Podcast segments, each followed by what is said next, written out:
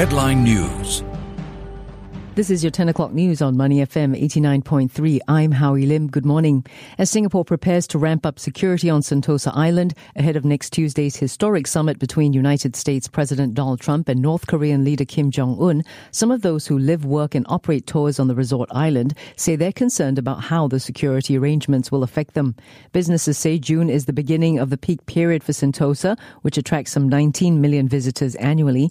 Some are expecting a drop in business from Sunday, while others are anticipating a bigger crowd and planning for additional manpower. 15 years ago, five world powers banded together in a doomed bid to reach a nuclear grand bargain with North Korea. Now, as President Trump prepares for a one-on-one summit next week with North Korean leader Kim, the others are scrambling for influence and alarmed at the prospect of sweeping changes across East Asia.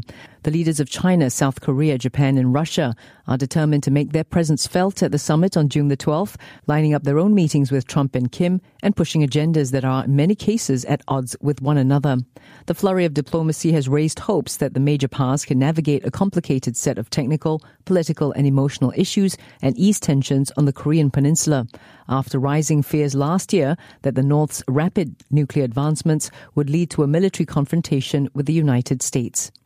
Just weeks after John Bolton's hardline rhetoric infuriated North Korea and nearly derailed that planned summit between Kim Jong-un and President Donald Trump, the U.S. National Security Advisor appears to have taken a back seat to Secretary of State Mike Pompeo for the historic meeting.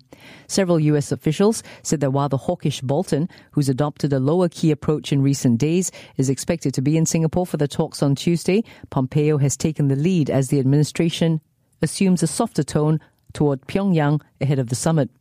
Pompeo's ascendance, combined with Bolton's more muted public role, illustrates how the sometimes messy power dynamic in Trump's inner circle has played out going into the first ever meeting between U.S. and North Korean leaders.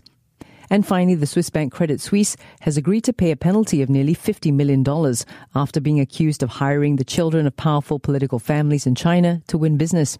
It means the bank will avoid prosecution following a U.S. investigation into the hiring practices of large banks. The BBC's Michael Bristow reports.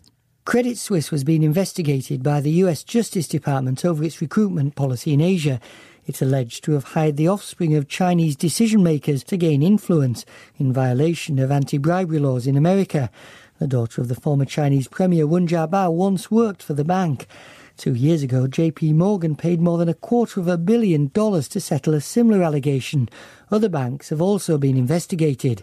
Credit Suisse said it had now tightened controls over recruitment. The BBC's Michael Bristow reporting. And that's the news on Money FM. Get more from The Straits Times or The Business Times. You're listening to Money FM, a station of SPH Radio, Singapore's fastest growing radio network.